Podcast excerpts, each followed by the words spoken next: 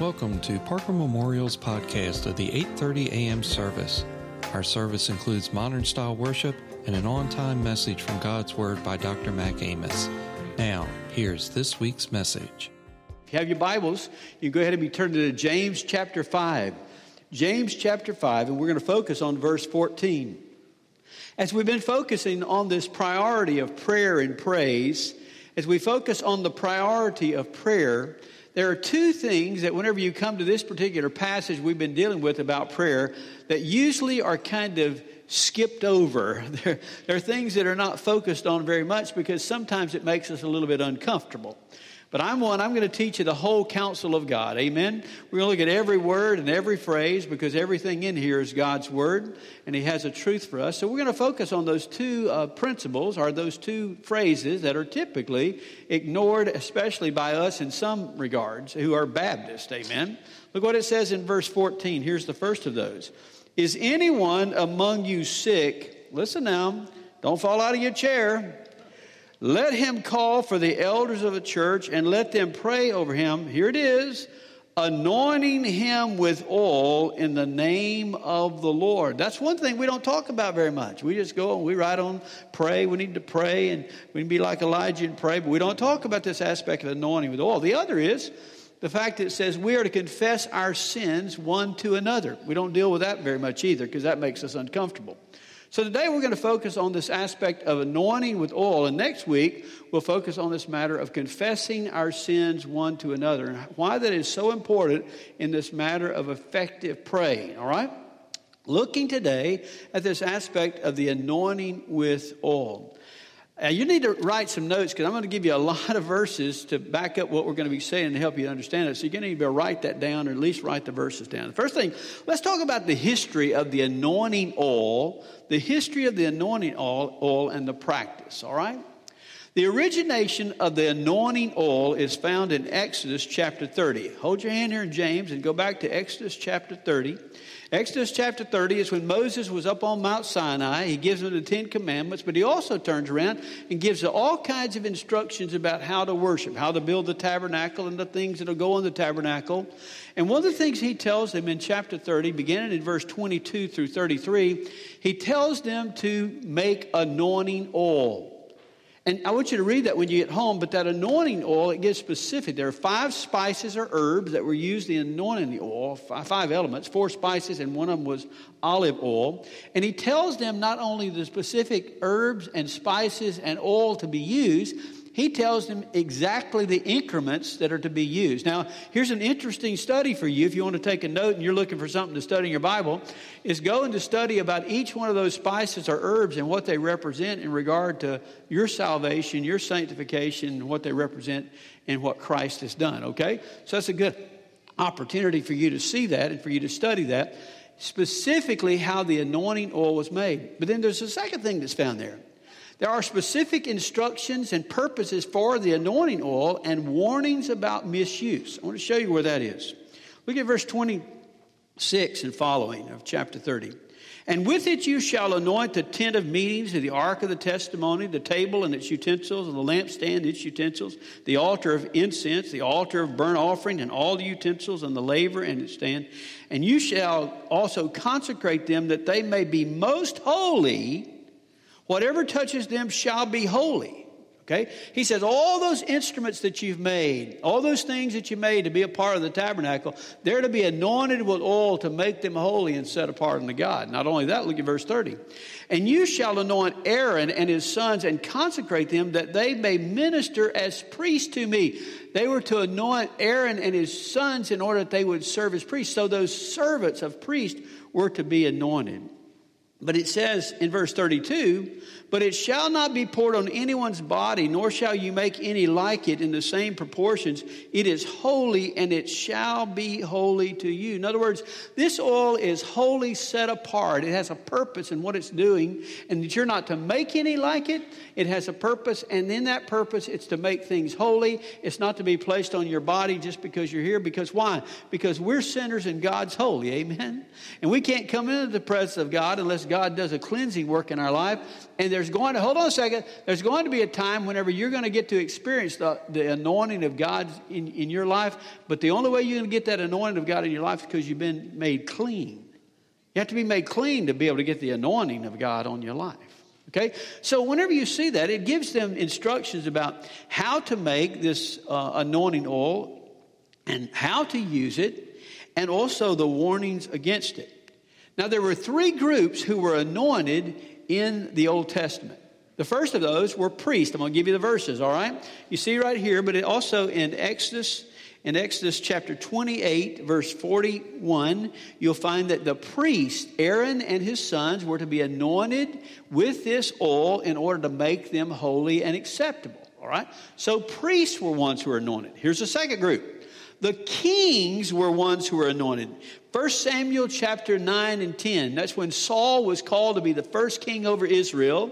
And the prophet was told to go and to anoint him anoint him in preparation for him being a king. So when the ones who in the Old Testament were anointed, they were the priest and they were the kings. There was one third group, and that were the prophets. It's found in 1 Kings chapter 19, verse 16. It's whenever Elijah was going to choose Elisha under the direction of God, and Elisha is going to be the next prophet, he tells Elijah, You're to go and pick Elisha, and you're to anoint him with oil that he might take your place or serve in your place. So in the Old Testament, there were only three specific groups who received that particular anointing that was the priest, the kings, and the prophets. They were special, called by God, set apart by God, made holy unto God, and therefore they received that anointing. And that's what you find in the Old Testament. But hold on a second. I want you to notice what it says back here in Exodus chapter 30, verse 31. That passage, I skipped it a while ago, but I want you to hear what it says.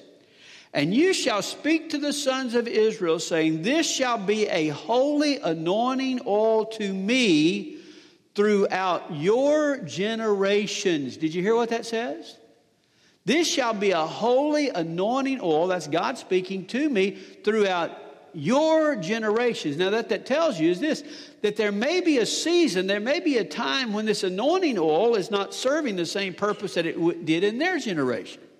There's something that's happening here in the Old Testament era where before Jesus comes, whereby that anointing oil is setting apart and making people holy and acceptable in a service and a work and a ministry unto God. But he says, this is going to be true in this generation. In this generation is what's going to happen. But it gives the idea that there can be a change, and oh, was there ever a change? Because, see, we don't just need to know the history of the anointing oil and how it was used, but what we need to know is this that it didn't always, and it's not always going to be practicing, just like he said, it's not in every generation. And that change came when Jesus came. Wow. What happened when Jesus came? Well, let's talk about to start with. You know, Jesus is the Messiah, amen? And Jesus is the Christ. We call him Jesus the Christ. Well, do you know what the word Messiah and the word Christ mean? Both of these mean the same thing. You know what they mean? They mean the anointed one. The Messiah is the anointed one. Christ is the anointed one. See, Jesus is the anointed one. He's the anointed Son of God.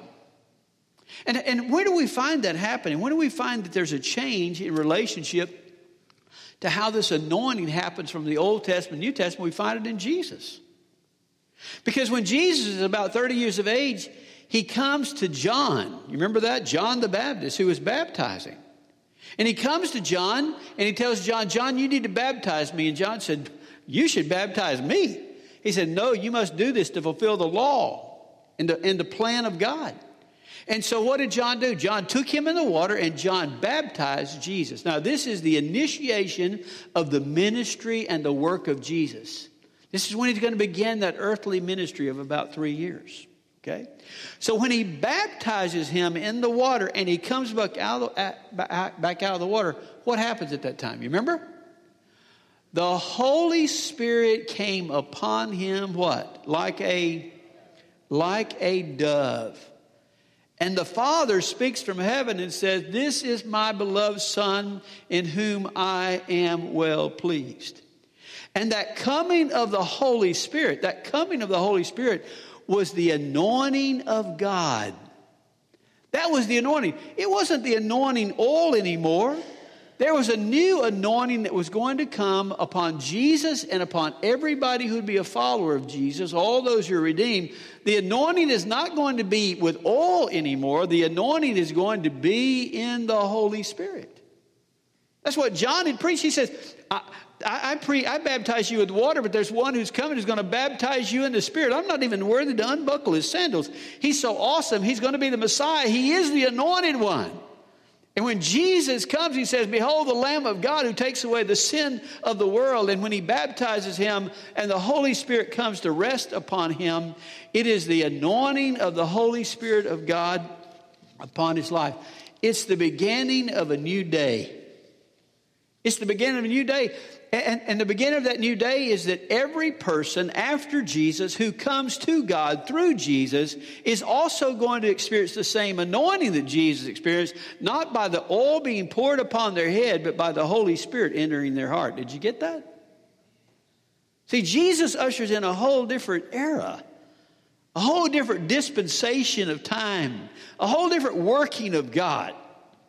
And, and so we're on this side of the cross. So the, the aspect of the anointing, the aspect of the anointing oil is totally different for us than it is in the Old Testament era.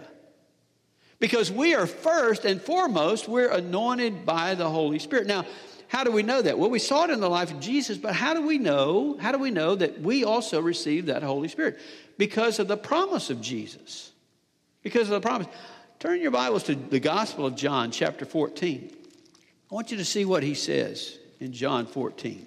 This is Jesus talking.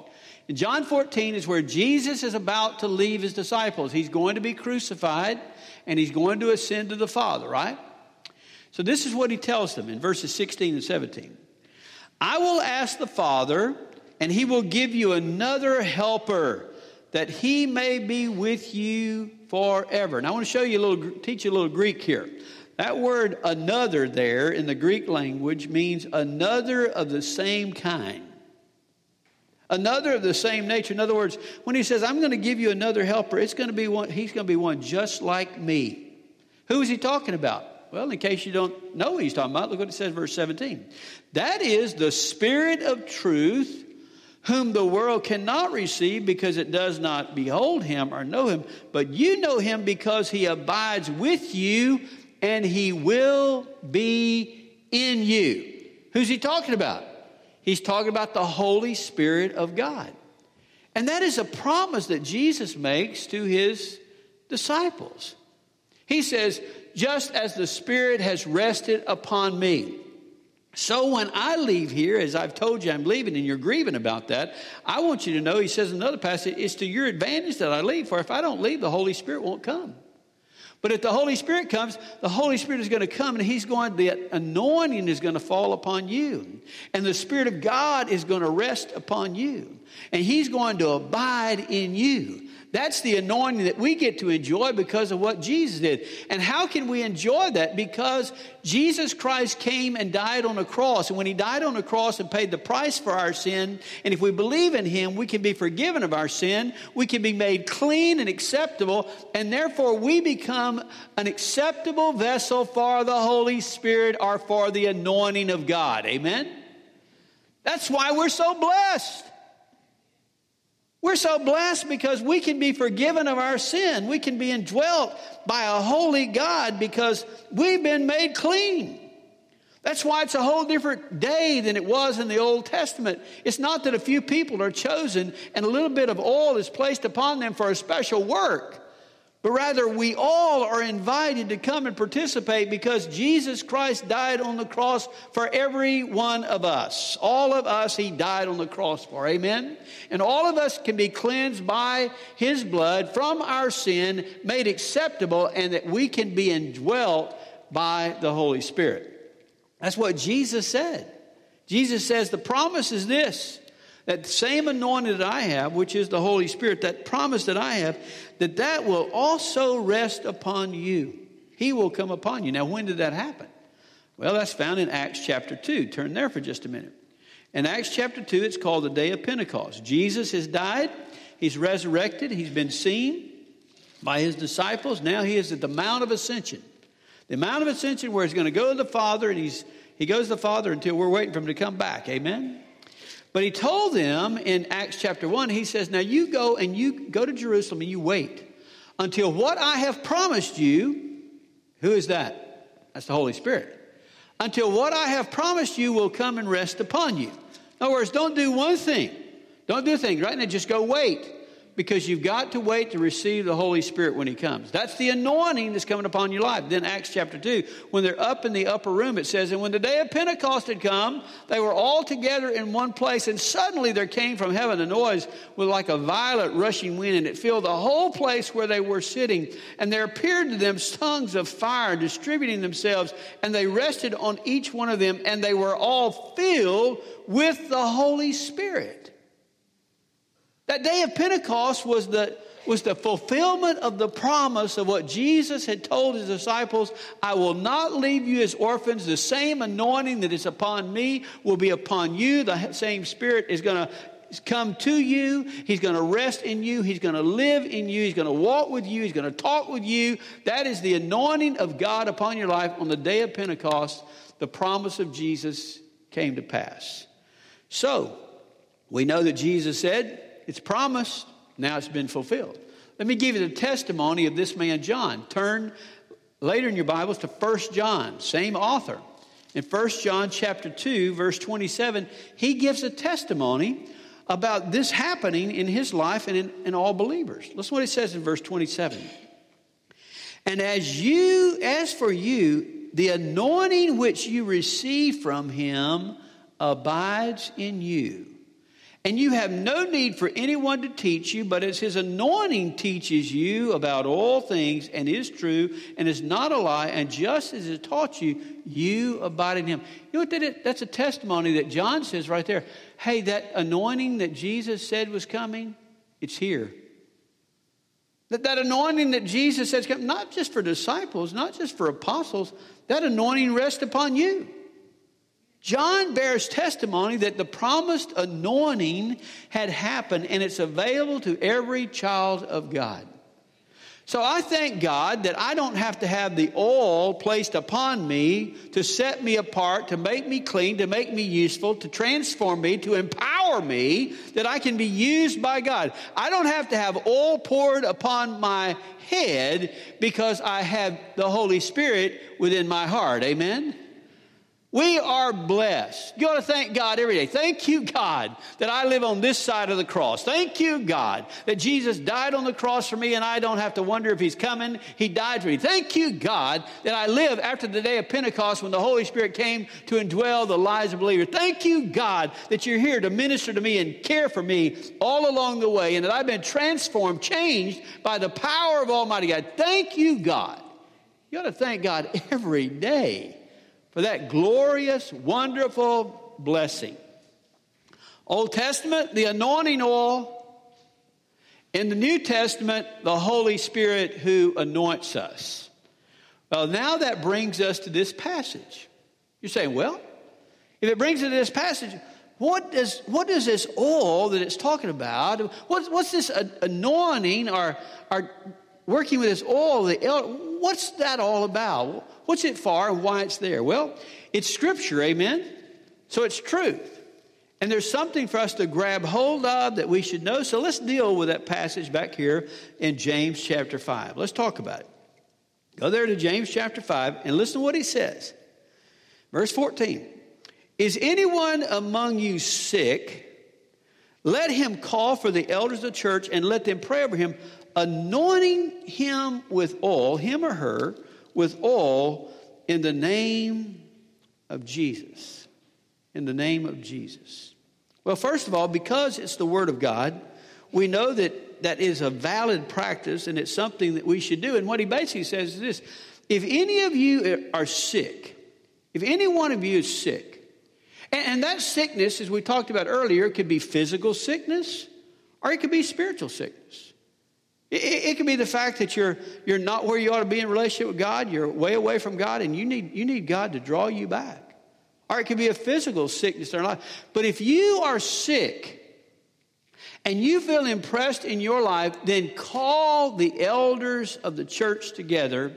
Let them come and bring anointing oil and to anoint you and to pray over you. And to pray over you in the name of Jesus. We've talked about the name of Jesus, right? That's the work of Christ and all he did. And the way we have an opportunity to come before God is because of the name of Jesus. And it says, a prayer of faith, that they would pray in the name of Jesus, a prayer of faith that you might be restored or you might be forgiven. Call them that they might do that. So that's a command. If you're sick, it's okay. You can call. So here are about six or seven things I want you to write down about this passage. All right? First thing this practice of anointing with oil is a visible sign of the recognition of God's presence. It's just a symbol or a sign. We already know that God's indwelling our life. We know that God lives within our heart if we're believers. But this particular act of anointing with oil is a, is a symbol or a sign that helps to build our faith, build our strength, encourage us in that time of sickness, in that time of need.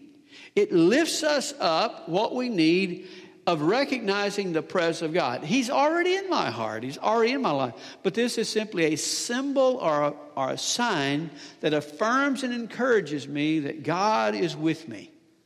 And if you've ever really been sick, or you've ever known somebody who's sick, sometimes in the, in the midst of sickness, in the, in the midst of those uh, of the depths of despair, you need, I don't care who you are as a believer, you need some way of encouragement. You need some way to lift you up, somebody that's standing with you.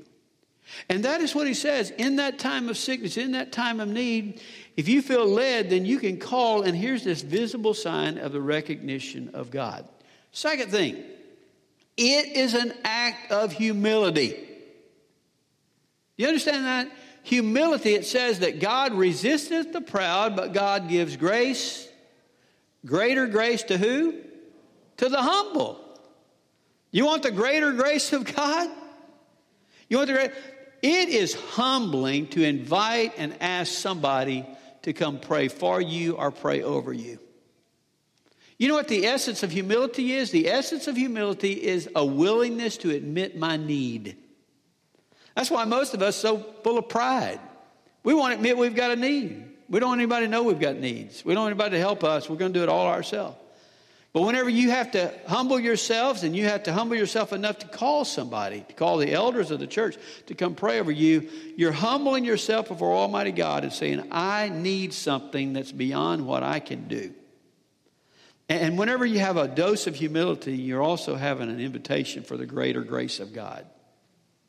And if there's no, no, other thing that that did than just to humble us enough, then we would be asking and we'd be submitting ourselves to what God wants to do. That's pretty important. Amen? The third thing is this it needs to be administered by the elders of the church. Now, the elders is not necessarily a position as much as it is a description. We have deacons, we don't have elders. Some congregations function with elders and some with elders, deacons. We have deacons. But elder really is talking about a, a, a position in regard to maturity. It's a person who is mature in their faith. They have grown in their faith. They have a close walk with God. They are in God's word and understand God's principles and God's truths. And therefore, here's this mature believer, a gathering of these mature believers who pray a prayer of faith, who believe that God can do whatever God wants to do, and they're brought together to pray over this individual. Now, why, would it, why isn't it so important that it be an elder? Because if it, this person is mature, they're not going to get too focused on the oil. See, if, if somebody's not mature and, and they anoint somebody with oil and all of a sudden that person gets well, they're going to think the magic's in the oil. They won't focus on the oil when they're mature. They're going to find out, look at that passage. They're going to find out it's just as important to pray in the name of Jesus. Amen? It's just as important to pray a prayer of faith, believing that God is there. That's just as important as pouring oil over the head of someone who's sick. But if that person is not mature and they don't understand and they do something like an act of pouring oil over somebody's head or anointing them and all of a sudden something happens, then they begin to elevate the fact of the pouring on the oil, and that's not to be elevated. All the other things are just as much a part of that healing process as the anointing with oil. So he says, make sure it's elders or mature believers. Now, here's a question Why is it that we don't practice this publicly, in, in public worship? I mean, there's some congregations who, who they'll have at the end of the invitation, they'll have the pastor will be down there, ministers will be down there with oil, and they'll be praying for those who are sick. And I'm not making fun of that, okay? But, but here's the question why, do, why don't we practice that in our public worship? Why don't we have anointed oil? Because that's not what it says to do. Go back and look at that passage. It says what? If someone is sick, let him call let him call upon the elders to come and to anoint him with oil and pray. It's not something that is to be done publicly where we make the invitation, okay, anybody who needs to come. We're soliciting, we're drawing people to come and be anointed with oil. That's not, that's not the purpose of it. That's not the plan. The plan is this that if somebody is sick and they realize and they humble themselves, they are to call, they're to initiate, not even their families. In situations, I've, I've seen families who say, Man, you need to come anoint my loved one with oil. It's not, it's not for you to say that. I know you want them to get well, and I hope you, you would desire for them to get well. But they need to be the ones who ask. They need to be the ones who initiate it, and it's for their faith and because God has told them to do it. Amen? And that's for, therefore, we don't do that a part of public worship. Now, I anoint people with oil. Yes. Did y'all hear that? Yeah. Yes, I've anointed people with oil. When they call me and they ask me to come and pray over them and anoint them with oil, I certainly will. And I'll keep on doing it, amen, till Jesus comes, because I'm going to do whatever the Word of God says that we're supposed to do. Now, the, the, the fact of the matter, though, they have to initiate it. We don't have healing services. We don't have all those kind of things. Why? Because they have to initiate it. But we believe that whenever they do initiate it, that there's power in it, and there's purpose in it, and there's meaning in it, and God sometimes works miraculously in it. So we will honor that. Here's the next thing when and why to do it. When and why to be anointed with, oil, with the oil. In other words, if you're sick, when is it time for you to do it? Here's the simple answer when you are led by God. When you are led by God. And the Spirit of God would chasten your heart, would speak to you, would bring you to life. And it says you need to call upon the elders. You need to call for them to come and to anoint you and to pray over you. Then, as God's Spirit will lead you, that is an act of faith and an act of obedience, and also that act of humility. When and why? Because God said so. God says so? Yes, He does. I hope that you have conversation with God. I hope you have conversation with God every day. I hope you have conversation with God during the day. I hope you have conversation with God to the point that you can recognize the voice of God whenever God speaks to your heart. And when God would lead you and He would say to you, Listen, you need to, I want you to do right now, you need to call upon the elders to come and anoint and you pray, that you would do that. That you would do that. Yeah, but what's somebody going to think? Who cares? I mean, who really cares? You know, if God tells me to do something, I'm not really worried about what you think about it. I'm concerned about what God thinks about it because I'm the one going to stand before Him and give an accounting. Amen? And, and the, the great thing about this is it's not in a public arena. This is the fact of you privately within your own heart saying, I want to do what God would have me do, and, and the church would honor that. The church would honor that by faith and obedience to what God said. Now, here's a very important thing. Number six, you, you need to write this down because this is important. Did a person not get well because they did not call the elders? Did you hear that? In other words, I've had people say, well, you know, my loved one died, and if they would have called the elders, if they would have called the elders and the elders would have anointed them, would they have gotten well? That's basically it. Is the reason they didn't get well is because they didn't call the elders and anoint them with oil. The answer to that's no. Okay? They, they, they didn't not get well because they didn't call the elders. Because you got to remember something. God has a sovereign plan and will for our lives, right? He has a sovereign plan and will for our lives. And, and God's going to function according to His will. And here's the reality of things sometimes God heals, and sometimes God doesn't. Sometimes people get well, and sometimes people die. And it's not based on the fact that they one person has great faith and the other person doesn't have faith. It's not based on the fact that a person called the elders to pray and somebody else didn't call the elders to pray. One was anointed with oil and the other one. It's all according to God's will. Let me give you three examples of that. I'm going to give you three examples of three people in the Bible, all in the same book of the Bible, who were sick and they all had different results. Okay? The first one of those is Hezekiah. It's found in 2 Kings chapter 20. Hezekiah became sick unto death. But Hezekiah, you know what he did? He prayed and asked God and begged of God, and God sent him an answer, and God gave him 15 more years of life. In other words, Hezekiah was sick, but he prayed and he got well. Well, there's another king. His name's Ahaziah. That's in 2 Kings chapter 1. You know what happened to Ahaziah? He fell through some lattice work and injured himself to the point of death. And he was concerned about it, but he wasn't going to go talk to the man of God. So he sent some, some people to go get the prophets of Baal from Ekron.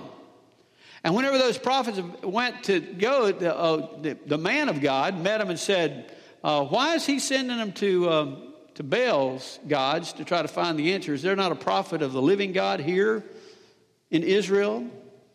And, and, basically, what came about is the judgment happened with Ahaziah, and the man of God eventually is going to come and he's going to tell him, Listen, you were injured and you were, you were hurt, and you will not get well. You will not get well because you did not know there was a God in Israel. You know, it gives you the idea that he could have gotten well if what? If he had called upon the God of Israel. But he didn't get well. So here's Hezekiah who's sick, who gets well. Here's another man who is sick or injured, and he doesn't get well, but there is the possibility that he could have gotten well. Well, here's another example. This is the prophet Elisha. It's in 2 Kings chapter 13, verse 14. It says that Elisha became sick unto death. That Elisha became sick, the sickness whereby he would die. And here's the reality everybody dies. Everybody dies. Unless you're here when the rapture happens, you're going to die too, all right? And there's finally going to be some sickness that you're going to die from. You're going to die from some sickness. That's going to happen to you, all right? But that's okay because that's the only way you get to glory. That's the way you get promoted to glory. Either that or through the rapture. You're going to get to go to glory one way. So sometimes it's the will of God for people to die. So here's the truth Hezekiah gets well. Ahaziah does not get well, he could have possibly gotten well if he had prayed to the true God instead of Baal. And Elisha does not get well because it's time for him to go to glory. That's the reality of life.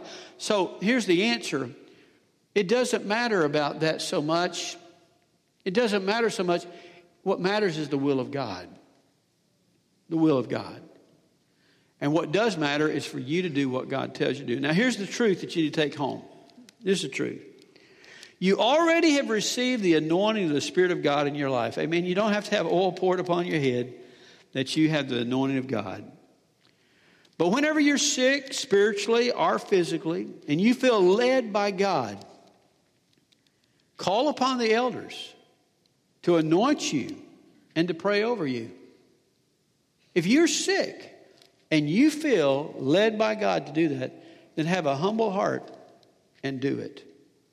But you do not feel that you must do it because God's Spirit is to lead you.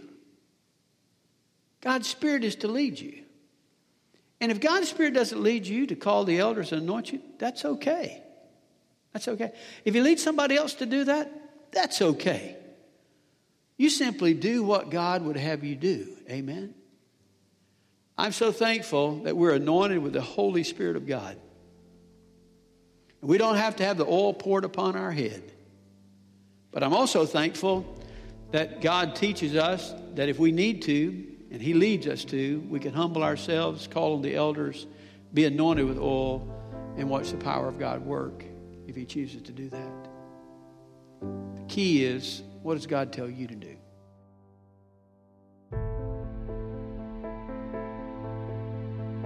That concludes this week's message from Brother Mac. Additional sermons and reference materials are available from our website at parkermemorial.com slash sermon dash series. Jesus said, I have told you these things so that in me you may have peace. In this world you will have trouble. I have overcome the world. We can help you know the one who can bring you peace. Find us on Facebook and Twitter at Parker Memorial Baptist Church, as well as our website at parkermemorial.com. May God bless you until we meet again.